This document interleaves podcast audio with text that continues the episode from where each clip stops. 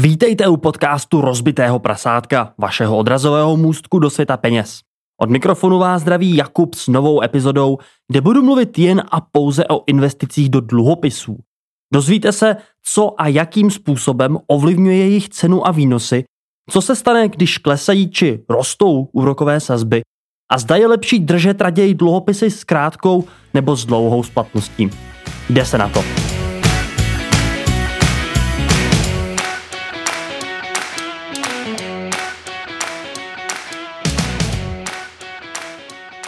Investování do dluhopisů se může zdát jako hrozná nuda.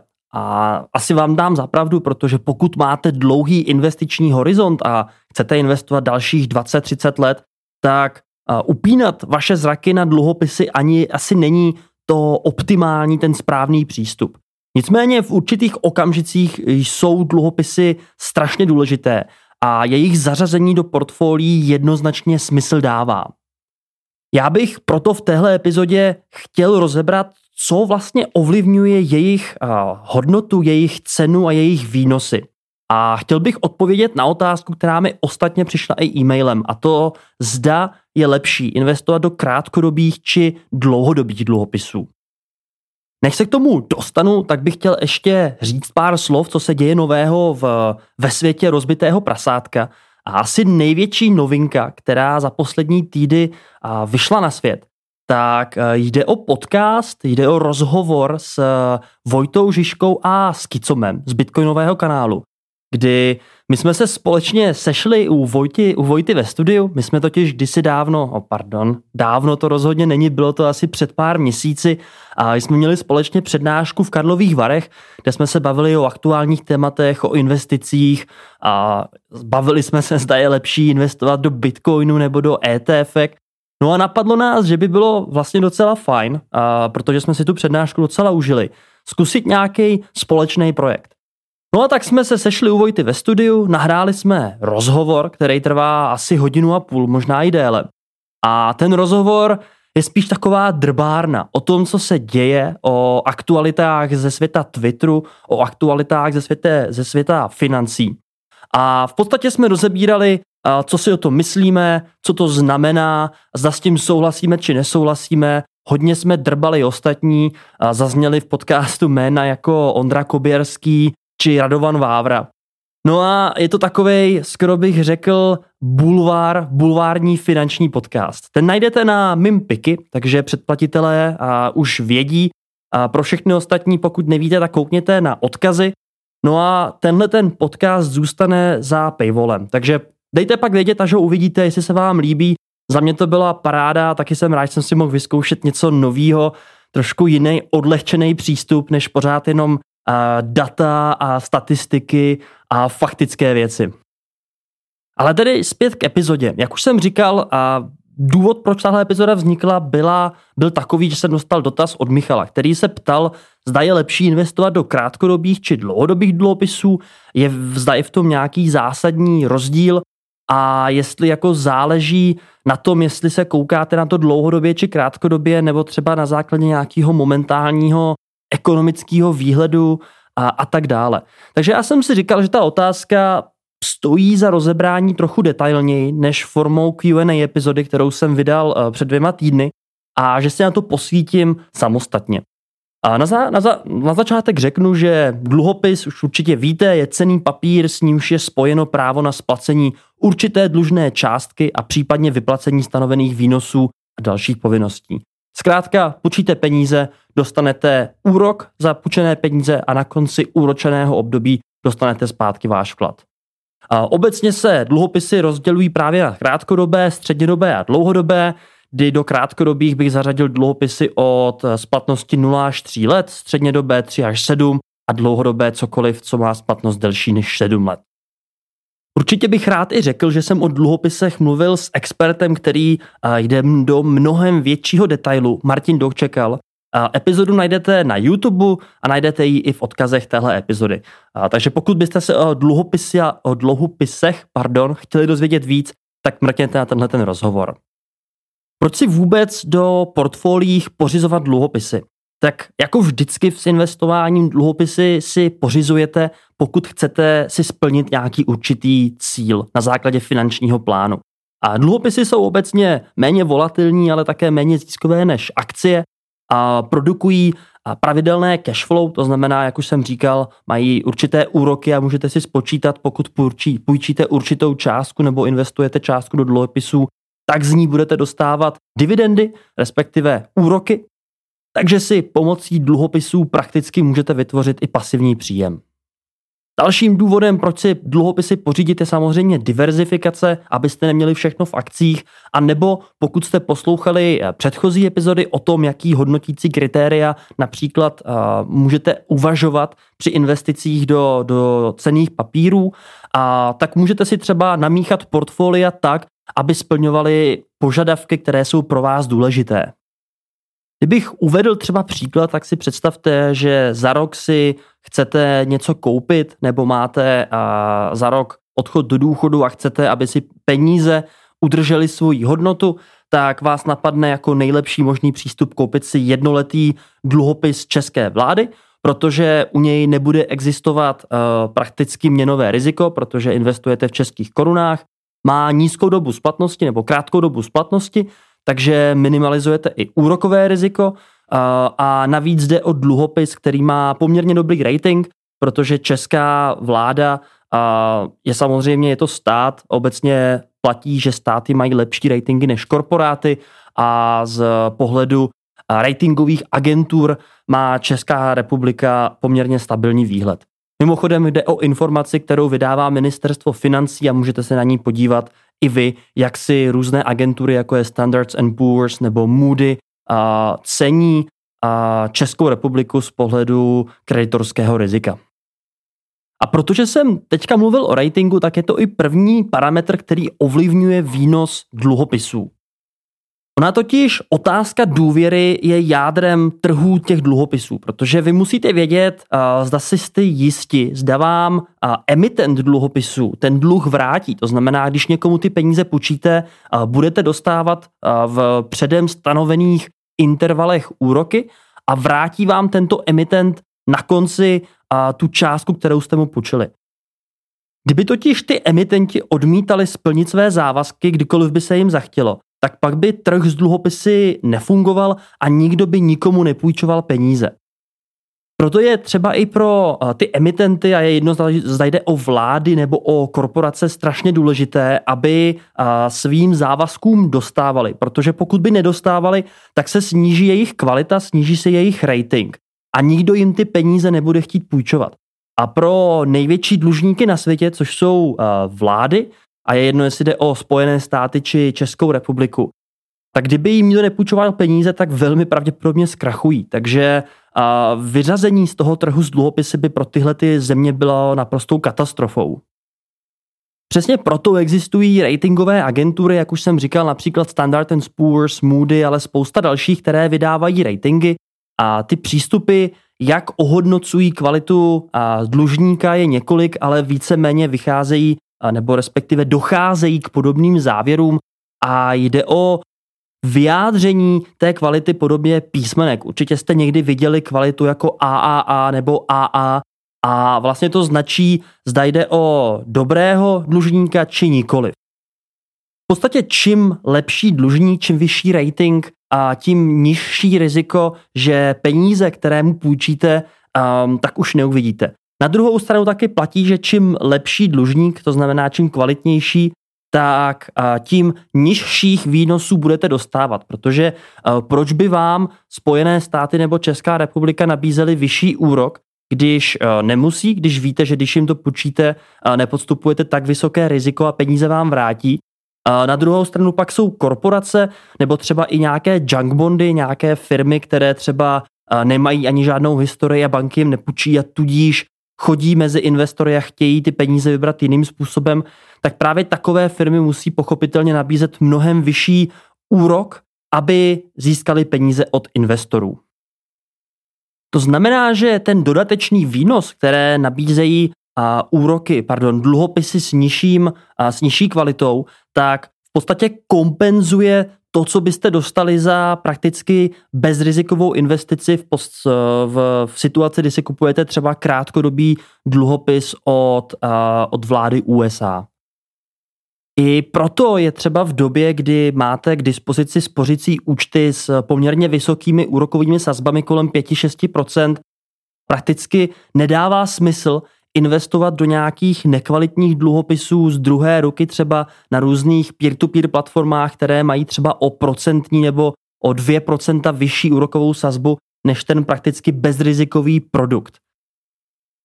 Nicméně tak jako tak, i úrokové sazby dluhopisů jsou výsledkem nabídky a poptávky po každém dluhopisu na trhu. Zase jde o investory, kteří na základě všech dostupných kritérií a informací o inflaci, o úvěrovém riziku nebo i vlastně aktuální náladě ve společnosti vyhodnocují, kolik jsou ochotni za daný dluhopis zaplatit tak, aby získali výnos, který ten dluhopis slibuje. No a právě za poslední asi rok a půl, kdy se začala zvyšovat inflace a s tím se začaly zvyšovat i úrokové sazby centrálních bank, tak dluhopisy celkově dostávají docela zabrat. Platí tedy, že stejně jako se akcie propadají během recese, tak dluhopisy se dostávají do potíží, když centrální banky ztratí kontrolu nad inflací a ta roste tak, jako jsme viděli v posledních několika měsících a letech. Na druhou stranu platí, a já to všechno ještě vysvětlím, že vlastně problémy, s kterými se dluhopisy momentálně potýkají, jsou sice na prd, ale až ty problémy zmizí, to znamená, až se inflace opět dostane pod kontrolu centrálních bank, a je jedno, jestli to bude letos, za rok nebo za dva, tak ty dluhopisy budou zase o to výnosnější, než byly před 5-6 rokama. Prasátka investují pasivně. Nejpasivnější ze všech pasivních způsobů je bezesporu investování pomocí české investiční robo-advisor platformy Portu. Portu odvede veškerou těžkou práci za vás. Vy jen pošlete peníze na účet a Portu za vás prostředky investuje do nejlepších investičních produktů na světě, do ETF fondů. Na základě dotazníku vám Portu sestaví optimální portfolio, které za vás pak samozřejmě spravuje a vy se tak nemusíte vůbec o nic starat. Jednodušeji už to nejde. Rozbité prasátko vám společně s Portu připravilo malý dáreček do začátku. Nyní si můžete investiční platformu vyzkoušet na 3 měsíce zdarma, a to otevřete-li si účet přes odkaz portu.cz/rozbité prasátko. Jako vždy však nezapomínejte, že minulé výnosy kapitálových trhů nejsou zárukou výnosů budoucích. Investice na kapitálových trzích nejsou bez rizika, a proto nepodceňujte vzdělání v problematice. A teď zpět k epizodě.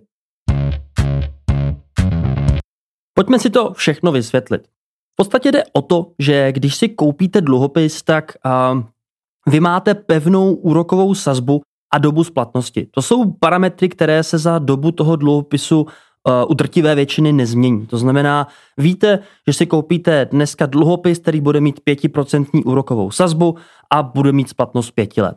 S tím se za tu dobu nic nestane. Nicméně najednou se něco změní a změní se třeba aktuální úroková míra centrální banky a najednou dluhopisy, které vycházejí nyní se stejnou splatností, tak mají o něco vyšší nabízené úroky. To znamená, proč byste v tenhle okamžik kupovali ten starý dluhopis, který má třeba 4% nebo 2% úrok, když si můžete koupit prakticky za stejné peníze nebo se stejným rizikem dluhopis, který má vyšší úrokovou míru, třeba 5%. V reálném světě tedy platí, že když úrokové sazby klesají, tak ceny dluhopisů rostou, a když úrokové sazby rostou, tak ceny dluhopisů obecně klesají. Pojďme si to ukázat na opravdovém příkladě. Představte si, že máte 5letý státní dluhopis s úrokovou sazbou 3%. Dluhopis má hodnotu 1000 korun, to znamená nominální hodnota je 1000 korun, a za každý rok, vzhledem tomu, že máte 3% úrokovou sazbu, tak dostáváte úroky ve výši 30 korun. Po 5 letech a splácení toho dluhu dostanete svých 1000 korun zpátky. Co by se ale stalo, kdybyste měli prakticky totožný dluhopis, který byl ale vydán třeba o pár měsíců dříve, kdy byla úroková sazba obecně nižší, a máte tedy pouze 2% kupon, 2% úrokovou sazbu, ale do té splatnosti zbývá taktéž ještě 5 let. tak najednou byste si řekli, proč bych si pořizoval ten 2%, když můžu mít 3% při stejném riziku. Ten 2% by v takovou situaci prostě nikdo nechtěl. A jediný způsob, jak se takového dluhopisu zbavit, je takový, že vy snížíte cenu toho dluhopisu na úroveň, kdy bude moci konkurovat novým dluhopisům. A v případě, že ty nové 3% dluhopisy stojí 1000, tak cena toho 2% by se musela dostat na 952,4 korun.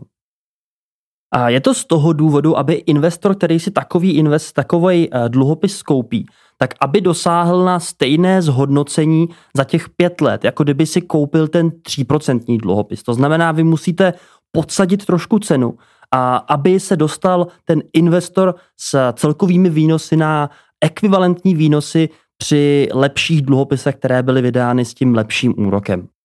Samozřejmě to platí i obráceně. Pokud úrokové sazby klesají, ale vy držíte starší dluhopisy, které vyplácejí vysoké úrokové sazby, tak je nyní můžete prodat za vyšší cenu díky vnitřní hodnotě obsažené v tom jejich kupónu, v tom jejich úroku.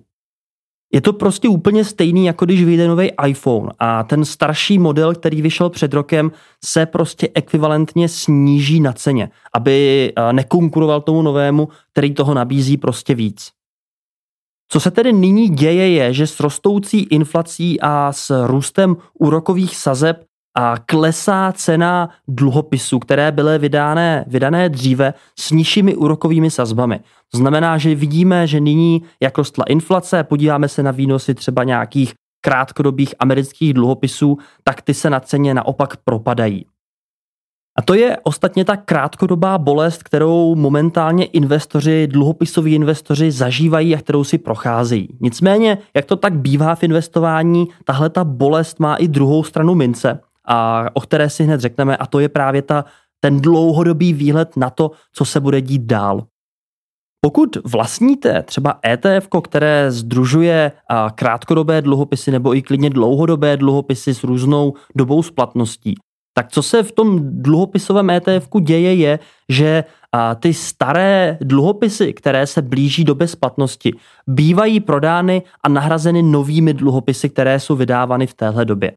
To znamená, že dochází k takovému neustálému nahrazování starých dluhopisů novými, což v případě, že momentálně poklesla hodnota dluhopisů, které byly vydány dříve s nižšími úrokovými sazbami a poklesla i cena těchto ETF fondů, tak to vlastně znamená, že ten fond dokupuje nové dluhopisy s vlastně vyššími úrokovými sazbami a postupně budou nahrazovat ty staré dluhopisy.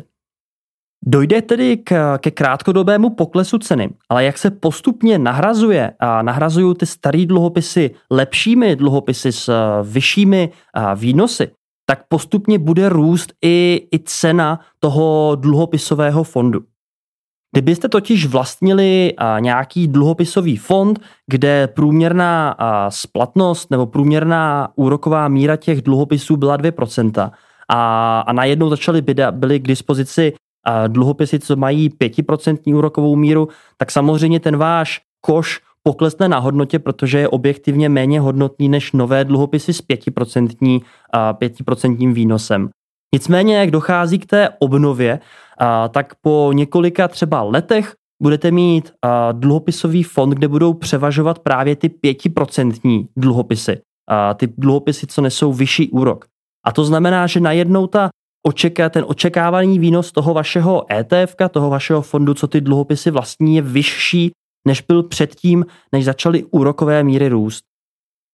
Úplně stejně by to platilo obráceně, kdyby byla třeba dlouhé období vysokých úrokových měr, to znamená, měli byste třeba dluhopisy, co mají dlouhodobě kolem 5%, najednou by začala padat a začaly by v tom portfoliu, v tom fondu nahrazovat ty stávající dluhopisy s 5% sazbou ty levnější nebo respektive méně výnosné 2% dluhopisy, tak se stane to, že najednou ten fond krátkodobě vzroste na hodnotě, protože najednou máte fond, který nese 5% a najednou, když už investoři nemohou dostat těch 5%, tak jsou ochotni za ně zaplatit víc. Nicméně po krátké době nebo po několika letech a zase začnou převažovat ty 2%. A tudíž i ten dlouhodobý výnos celého toho fondu klesne, protože najednou převažují ty 2%. Jde o scénář, který mimochodem najdete na JustETF, takže když kouknete na poznámky k epizodě, tak je tam odkaz právě na tenhle ten příklad, abyste viděli, co se stane s vývojem takového portfolia a jak s ním zamávají právě zvyšující se nebo snižující se úrokové sazby. Takže platí, že když rostou sazby, tak krátkodobě to na vás má negativní dopad, protože prostě klesá hodnota toho, co vlastníte, co má nižší úrokovou sazbu. A nicméně dlouhodobě z toho vzejdete lépe, pokud stále držíte nějaký fond, který ty dluhopisy pravidelně a konstantně přikupuje. Na druhou stranu, kdyby klesala úroková míra, tak krátkodobě ten váš dluhopis bude mít vyšší hodnotu, ale dlouhodobě bude získávat, pokud teda zase vlastníte fond, který ty dluhopisy neustále obměňuje, tak bude mít nižší a nižší očekávaný výnos. Parametr, který hraje roli, je také doba splatnosti. Ta má zásadní vliv na úrokové riziko, výnos a volatilitu ceny vašeho dluhopisu či dluhopisového ETFka, protože krátkodobé dluhopisové ETFka nabízejí nejmenší výnos a nejmenší volatilitu, zatímco dlouhodobá nebo ETFka nebo dluhopisová ETFka, která mají dlouhodobou splatnost, tak nabízejí vyšší výnos a mnohem vyšší volatilitu. Jak už jsem říkal, splatnost je doba, za kterou vám ten emitent dluhopisu vrátí tu původní částku, kterou jste mu půjčili. A v zásadě platí, že čím delší doba splatnosti, tím vyšší úrokovou míru od toho dluhopisu očekáváte, protože nevíte, co se bude za 10 let na trzích dít, to znamená, chcete být za tohleto nejistotu, za tohleto riziko odměněni. Právě ten růst úrokových sazeb způsobuje dlouhodobému dluhopisu větší kapitálovou ztrátu, protože více jeho nadcházejících úrokových plateb je horších než výnos, to znamená, budete mít delší čas, kdy budete na té vyšší úrokové sazbě byti. Na druhou stranu u krátkodobých dluhopisů ten vliv je o něco menší, protože právě jste kompenzováni tím, že ten výpadek bude z menšího počtu těch úrokových plateb, co byste měli dostat. Zde se opět vrátím k úrokové sazbě, protože splatnost dluhopisů vám zhruba řekne, jak velký kapitálový zisk nebo ztrátu můžete očekávat v reakci na 1% změnu úrokových sazeb. Kdyby tedy se úrokové sazby zvýšily dneska o 1%, tak ty dluhopisové fondy se splatností 2 let klesnou na hodnotě přibližně o 2%. Kdybyste měli dluhopisové fondy s 6letou splatností, tak ty se sníží na hodnotě přibližně o 6%. V podstatě tak vynásobíte dobu splatnosti změnou úrokové sazby a zjistíte přibližný zisk nebo ztrátu. Jak už jsem říkal předtím, tak tím, že vlastníte fond, který se neustále obměňuje a nakupuje nové dluhopisy do své držby, tak se z toho postupně vzpamatujete z těchto poklesů a vymažete kapitálovou ztrátu tím, že kupujete ty dluhopisy s vyšší dlouhodobou očekávanou ziskovostí. Z toho tedy možná můžete i odvodit odpověď na tu otázku, kdy jste se ptali na to, jestli je lepší investovat do krátkodobých nebo dlouhodobých. Vlastně čím kratší ten horizont máte, tím lepší je vybírat ty krátkodobé dluhopisové fondy, které mají nižší dobu splatností, protože právě ta ztráta v případě změny úrokových sazeb bude v takovou situaci minimalizována.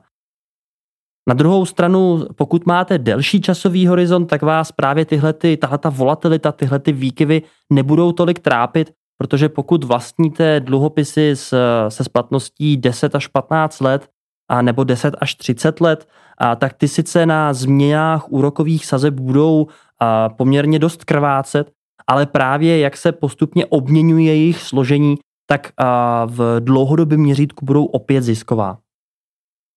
Poslední parametr, který bude ovlivňovat hodnotu vašeho dluhopisového portfolia v případě, že investujete třeba do ETF fondů, které shlukují například americké státní dluhopisy nebo celosvětové korporátní a státní dluhopisy, je měnové riziko. Měnové riziko pravděpodobně zvýší volatilitu vašeho dluhopisového ETFka. Je to dáno například proto, že investujete-li například do amerických státních dluhopisů a koruna vůči dolaru prudce vzroste, a tak pak se výnosy vašeho dluhopisového ETFka amerických státních dluhopisů ekvivalentně sníží, protože hodnota podkladových aktiv je nyní v korunách v podstatě méně cenná. I z toho důvodu prakticky většina investičního světa většinou drží dluhopisy v domácí měně, aby se tomuhle měnovému riziku prakticky vyhla. A pokud investujete do ETF fondů, jakožto čeští investoři, tak bohužel v současné době neexistuje žádný fond, který by držel pouze české dluhopisy. To znamená pouze dluhopisy, kde by právě tohleto měnové riziko odpadalo. To je poměrně velká škoda, protože jakožto čeští investoři, kdy opravdu jsme vázáni na českou korunu a na kroky České národní banky, tak je nám poměrně jedno, pokud je v Americe inflace 7%, pokud u nás je inflace třeba 15 až 18%.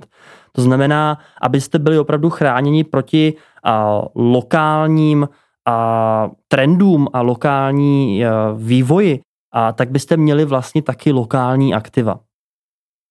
Na druhou stranu dlouhodobě, pokud se podíváme například na vývoj inflace v USA versus inflace v Česku, řekněme za nové tisíciletí, tak ten trend je poměrně podobný a i nyní vidíme, že když inflace v Čechách roste, tak roste prakticky i všude jinde ve světě. Takže už by se i dalo spekulovat, zda opravdu tím, že držíte zahraniční dluhopisy, tak zatím nejste třeba i do jisté míry ochráněni před podmínkami na českých trzích. Je opravdu, jde o těžkou otázku, na kterou není jednoznačná odpověď a opravdu investování do dluhopisů, které jsou vlastně denominované v jiný měně, v dolaru nebo v euru, tak může mít rozhodně své výhody, ale i své nevýhody. Pokud byste tedy opravdu chtěli vlastnit fondy, které jsou vázány na českou korunu, tak v podstatě bych vás musel odkázat na fondy, které s většinou pouze kritizuji. To na web Amundi a nebo na Českou spořitelnu, která vydává fond Sporobond a jde v podstatě o fondy, které opravdu nakupují české státní dluhopisy. Tuším, že v nich byly zahrnuty i protiinflační dluhopisy a některé mají i státní dluhopisy. To znamená takovej mix dluhopisů, které jsou vydávány v České republice a tudíž tyhle dluhopisy právě budou vázány na, řekněme, na ekonomiku České republiky. Jak už to tak bohužel u těchto fondů bývá, tak nepatří mezi nejlevnější a tudíž nevyvarujete se poplatkům jako náklady na vstup nebo na poměrně vysoké průběžné poplatky za správu. Nicméně fond je v tomto případě asi jedno, zda opravdu mluvíme o ETF-ku nebo o klasickém aktivně spravovaném fondu, je v případě investice do dluhopisů o něco méně riskantní, než když si kupujete jednotlivé dluhopisy například skrz vlastní banku, v případě, že kupujete třeba české státní dluhopisy sami. A to právě z toho důvodu, že neustále dochází k té obměně, a vy tudíž nemusíte v podstatě hlídat splatnosti, nemusíte se starat o reinvestování, nehledě na to, že pokud kupujete jednotlivé dluhopisy sami, tak se zpravidla nevyhnete i třeba transakčním poplatkům a tak dále. No a teda teď se vracím k otázce, zda vlastnit raději krátkodobé či dlouhodobé dluhopisy. Tak jak už to bývá v mém podcastu a ostatně ve světě peněz, tak na nic neexistuje jednoznačná odpověď. Pokud si kupujete krátkodobé dluhopisy, tak výhodou je, že samozřejmě je vyšší likvidita, to znamená máte peníze rychle k dispozici, nižší riziko krachu, protože je asi menší pravděpodobnost toho, že by třeba nějaká korporace nebo třeba stát zkrachoval během 1 roku, ale těžko odhadnete, co se může stát během dalších 30 let. To samé v podstatě platí i o očekávání od vlastně budoucnosti, co se týče třeba inflace a úrokových sazeb, protože zase ten skok během 1 roku asi a nemůže být tak velký jako třeba skok během 2-3 let, kdy se opravdu může stát lecos. Na druhou stranu, pokud investujete do krátkodobých dluhopisů, tak zase musíte být smířeni s tím, že odměna nebude tak vysoká. Vyšší odměnu naopak dostanete u dlouhodobějších nebo dlouhodobých dluhopisů a na druhou stranu zde zase platí, že nejsou tak likvidní a zvyšuje se riziko toho, že peníze už neuvidíte, že by třeba emitent zkrachoval nebo nedostal svým závazkům a ostatně na vás bude mít i větší vliv úroková míra a výše úrokových sazeb, protože s každým rokem se multiplikuje v podstatě ten vliv, který má ta změna. Co mi na výnosech dluhopisů opět připadá fascinující, ostatně jako na všech ostatních věcech ve světě peněz a investování, je právě ta variabilita.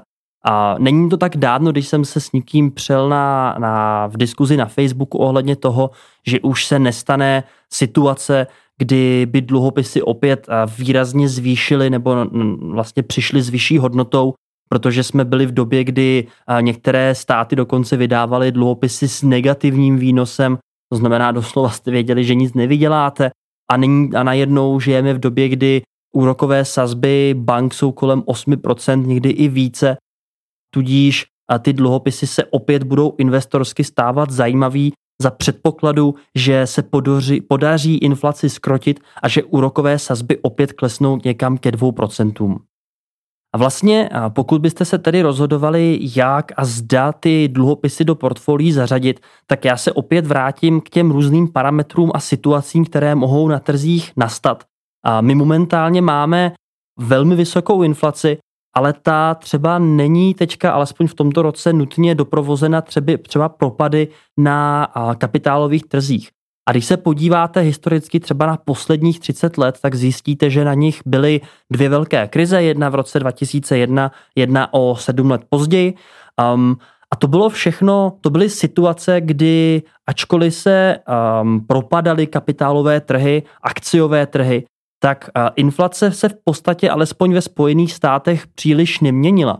A tudíž by třeba i nastala situace, kdybyste při investici v roce 2008 na třeba do 10letého dluhopisu vzešli jako investorsky z situace lépe, než kdybyste ve stejný rok koupili index S&P 500, protože ačkoliv ta očekávaná nebo ta úroková míra dluhopisu byla poměrně nízká, tuším, že to bylo kolem 3%, tak i ty 3% ročně, co jste dostávali, znamenaly, že ta vaše investice v roce 2008 v případě takového načasování byla opravdu lepší než investice do akcií a indexu S&P 500. Tady bych to v podstatě ukončil, protože co tím chci říct je, že není otázka ptát se, zda je lepší vlastnit krátkodobé nebo dlouhodobé dluhopisy, není asi úplně na místě. Opět zase záleží, co tím chcete dosáhnout. Zda chcete dosáhnout stabilnějšího portfolia a přesně vyvarovat se situacím, kdy se nedaří akcím a nechcete vůbec zažít třeba to, že byste byli 10 nebo 15 let ve ztrátě, což se při investování do akcií historicky už několikrát stalo. Ale zařadíte například krátkodobé dluhopisy v kombinaci s dlouhodobými dluhopisy anebo nějaký dluhopisový koš, který bude v podstatě obsahovat jak ty krátkodobé, tak ty středně a dlouhodobé dluhopisy a budete díky tomu dosahovat na nějakou průměrnou dlouhodobou návratnost celkového dluhopisového trhu. Naopak, kdybyste řekli, za 3 roky bych chtěl mít všechny svoje peníze prostě v hotovosti na svém bankovním účtě, ale nechci to mít na spořáku, protože spořák je třeba úročený pouze jakousi mírou, která navíc od určité částky klesá skoro u všech bank na nějaký úplně zanedbatelný marginální hodnoty, tak v takových situacích byste vzešli lépe ze scénářů, kdy si opravdu kupujete krátkodobé dluhopisy nebo fond, který právě v sobě obsahuje ty krátkodobé dluhopisy se splatností třeba od 0 do 3 let, protože tyto dluhopisy budou mít menší a budou samozřejmě likvidnější a budou mít budou méně ovlivněny tou měnící se úrokovou mírou, protože pokud byste měli opravdu dluhopisy od 1 do 3 let, které se neustále vyměňují, tak jakmile roste úroková sazba a vznikají nové řekněme, dluhopisy s lepší úrokovou sazbou, tak ty budou do toho fondu rychleji zařazeny a budou získávat vyšší hodnotu, tudíž ta volatilita nebude tak vysoká, jako kdybyste měli dluhopisy třeba 15leté. Takže vidíte, že i na dluhopisovém trhu je poměrně o čem přemýšlet a rozhodně bych si netroufal tvrdit, že dluhopisy rovná se nuda, protože těch věcí, které vlastně hrají vliv v tom, jak se bude dluhopisová složka vašeho portfolia v čase chovat, je poměrně dost. Všechny odkazy na články a na studie a čísla, která jsem v podcastu v epizodě zmiňoval, tak najdete v poznámkách u epizody. Pokud se vám epizoda líbila, tak můžete ji ohodnotit na podcastových platformách, kde normálně podcasty posloucháte. Na YouTube můžete odebírat. No a kdybyste měli jakékoliv otázky, tak mi napište, ať už na Instagramu, Twitteru, nebo mi můžete poslat e-mail na info@rozbiteprasátko.cz. No a budu se těšit zase za 2 týdny s další epizodou podcastu Rozbitého prasátka. A kdybyste obsahu neměli dost, tak se můžete připojit mezi fanoušky na platformě Piky a dostávat toho obsahu ode mě ještě mnohem, mnohem více. Takže ještě jednou díky za poslech a přeji vám krásný den. Ahoj.